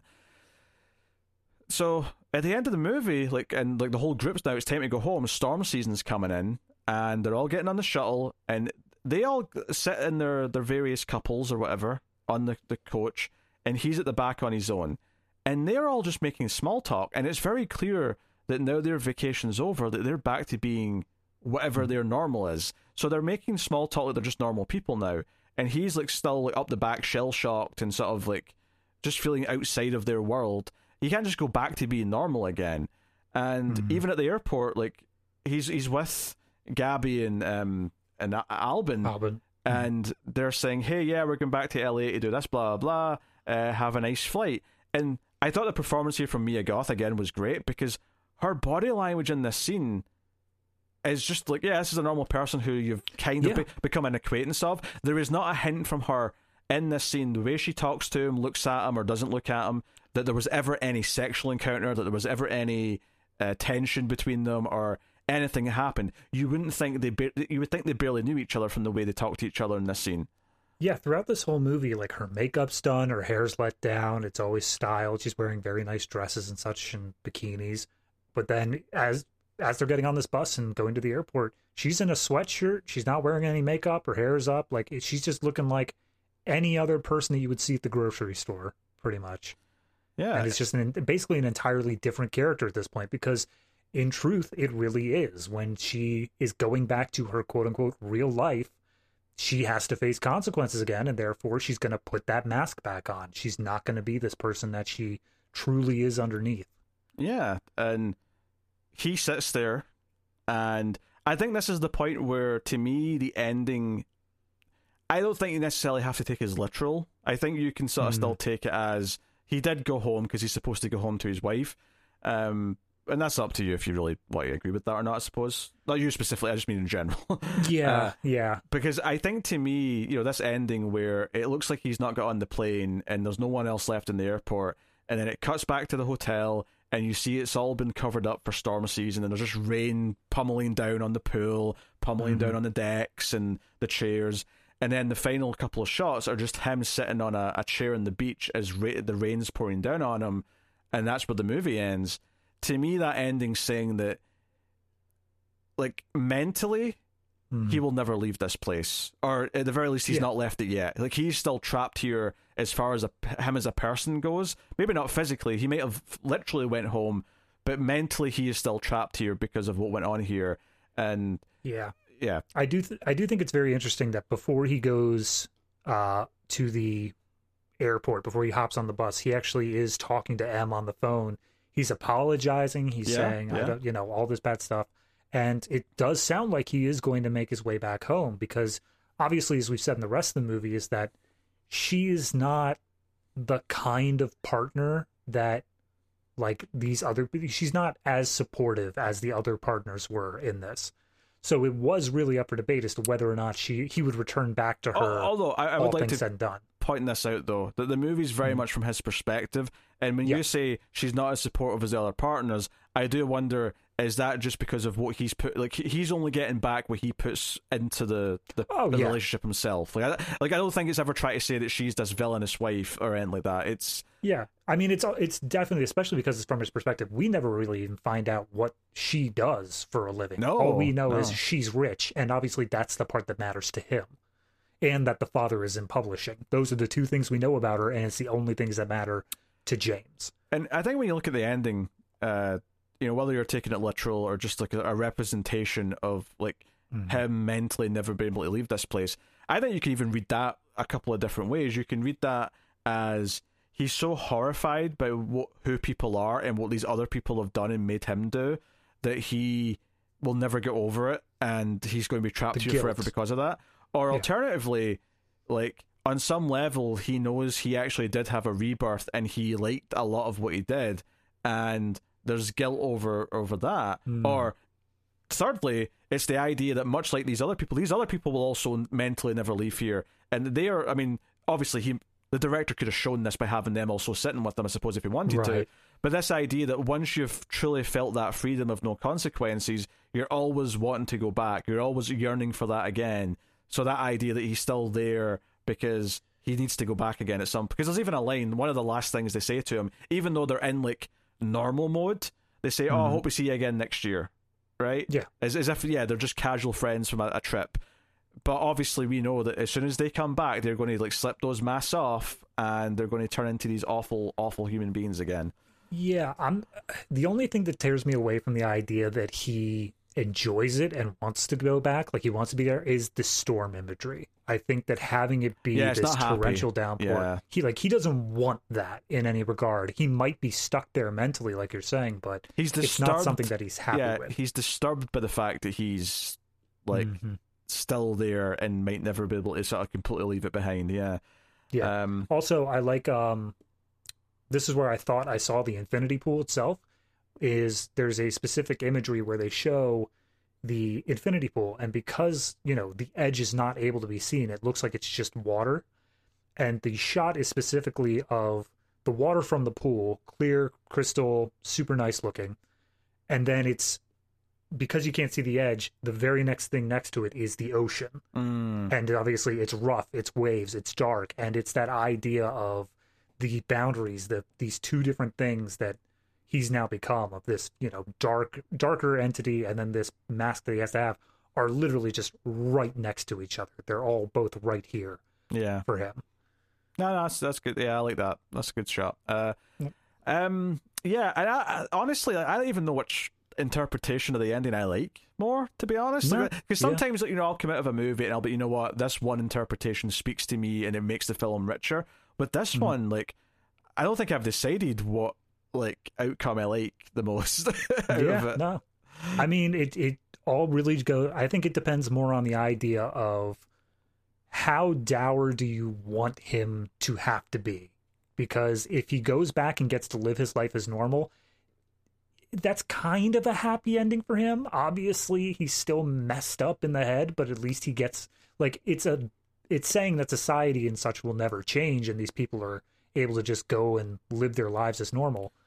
However, if you view it the idea that he literally is still on the island, then, or even just mentally he's stuck there, then it's this idea that no, there are consequences for your actions, that you can't just put onto a double and throw that away. Yeah, I think you could read it that way, that these other people are able to just switch off again, or switch back on again, if you will, depending on which way you want to look at it, and they can leave it behind. But for him, no, he'll always have the guilt of what he did here. He can never just let that go. He's not like them.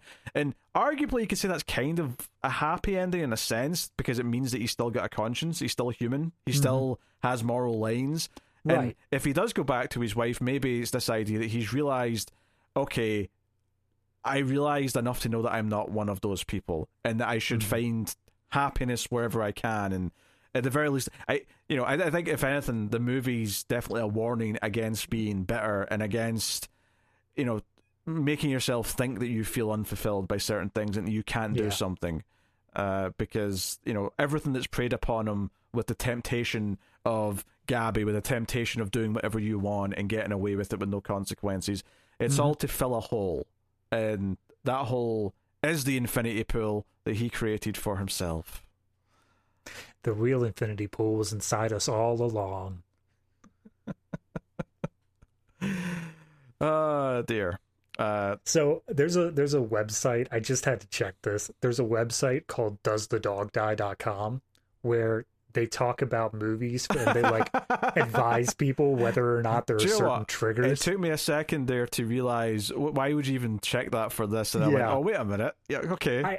I had to know whether or not people were like saying the dog died. And to be fair, most everything is pretty cut and dry one way or the other. There are 31 no, the dog does not die in this movie, because they're taking it literally. But there are 6 people who said, yes, the dog does die.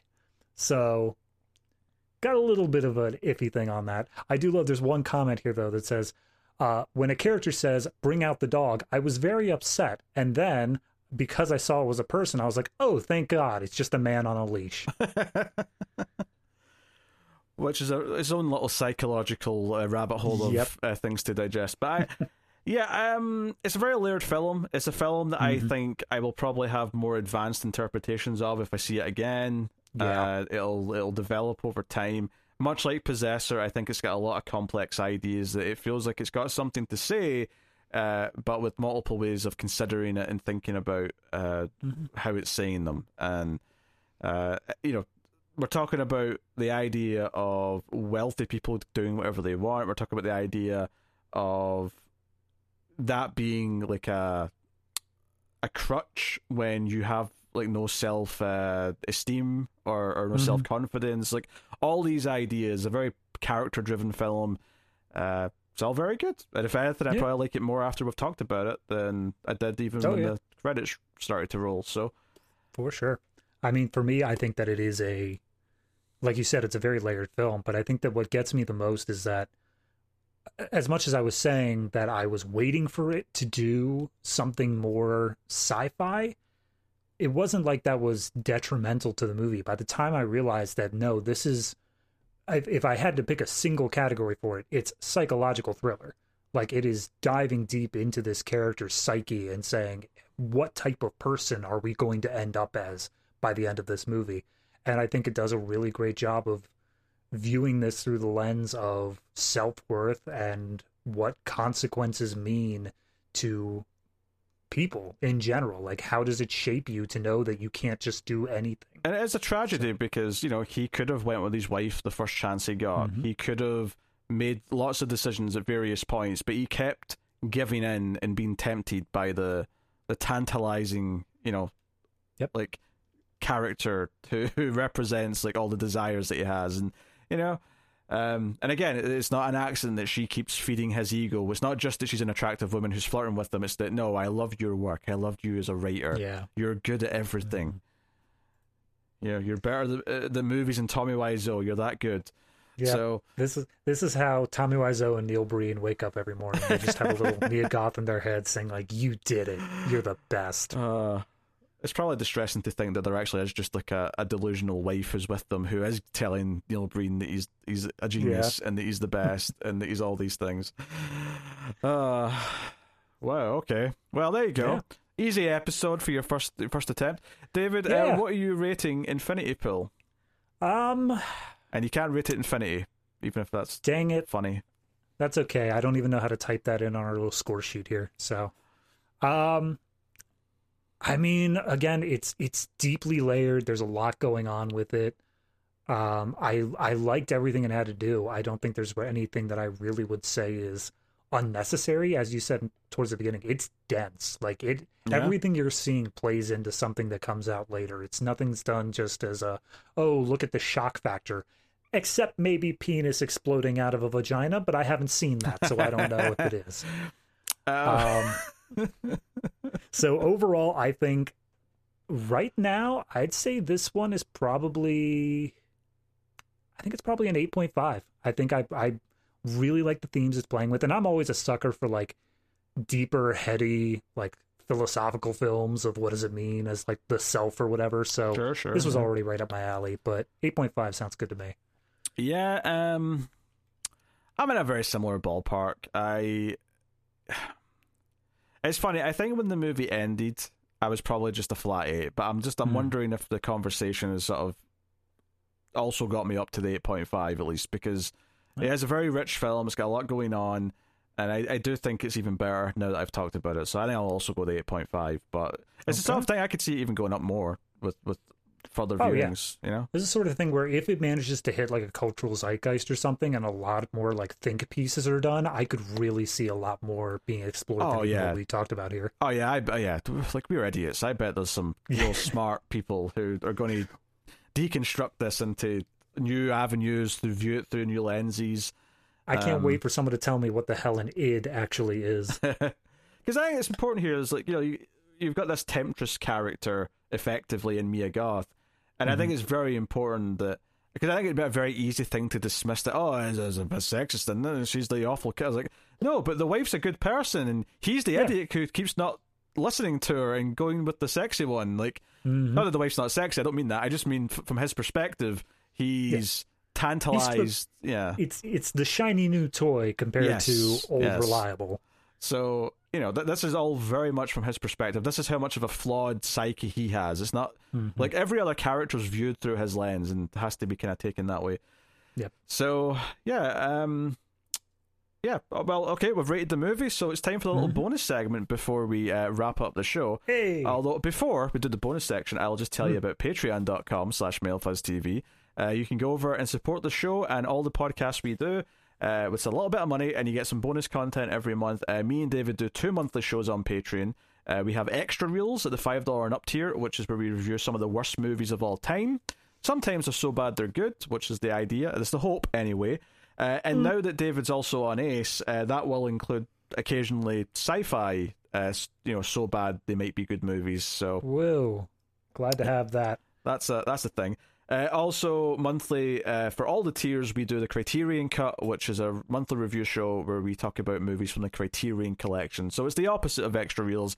It's hopefully the best of the best. You can get that, plus other stuff for Screams After Midnight and more, over on patreon.com/MailfuzzTV. But anyway, yes, David has strategically decided not to tell me in advance what he's watched for his homework, so this is a surprise to me as it is to everyone else. David, I will never tell you. Why don't you reveal to everyone which 80s sci-fi movie you watch from the Ace archive?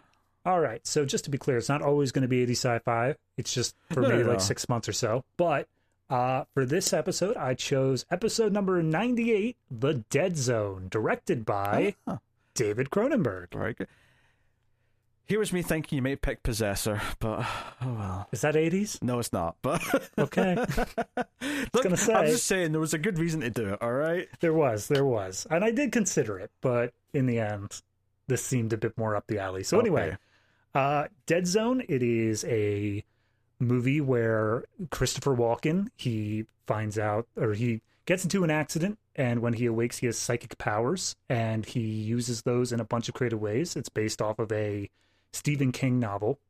Mm-hmm. And father of joking, yes. Yes. And I actually, I really liked it. I think that I was a bit surprised going into it because it was a bit slower pace to start with, but dear Lord, by the end, it just goes off the rails, and I could never really predict where the movie was going to end up. And I think I kind of felt like it was a adaptational thing where the Stephen King book, didn't read it, don't know what's in it, but I felt like this movie had chapters. This movie had, here's the section of the book where he deals with this, and a lot had to be sort of cut out in order to get it down to just movie size. But by the time it really hits the third act, I think everything comes together in a really interesting way. The effects are good. I really enjoyed one of the earliest things is that he sees a fire happening, and it's just incredible the way they make the fire effects work because he's literally inside of it. So, yeah, overall, I'd say that movie is probably, for me, I'd give it a straight 7. I think it's really good. What did I give it? Because you've got the list in front of you. You gave it a 7.5. Yeah, okay, that's fair enough. Yep. I like Dead Zone when we did it. It was, I think Walken's performance is very good. The ice, it's got a break. The pausing and I can't do the voice obviously, but I was going to say as I listened to the review because I did want to hear what you and Tara had to say. You explicitly started the episode with, "I'm not going to do a Christopher Walken accent because I can't." Yes, but we're far. This is the new era, baby. We're in. We're in the PT land. That's post-Tara. All right. Works for me. Aye. there's DT, which is during Tara, and PT, which is post-Tara. All right. All right. Those are the errors. The epochs of Ace.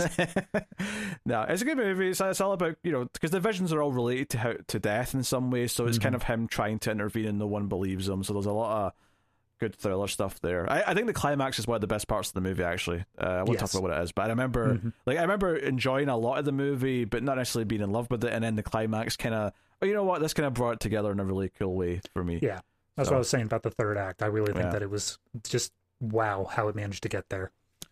All right, cool. All right, just 214 more to go, David. Very good. All right.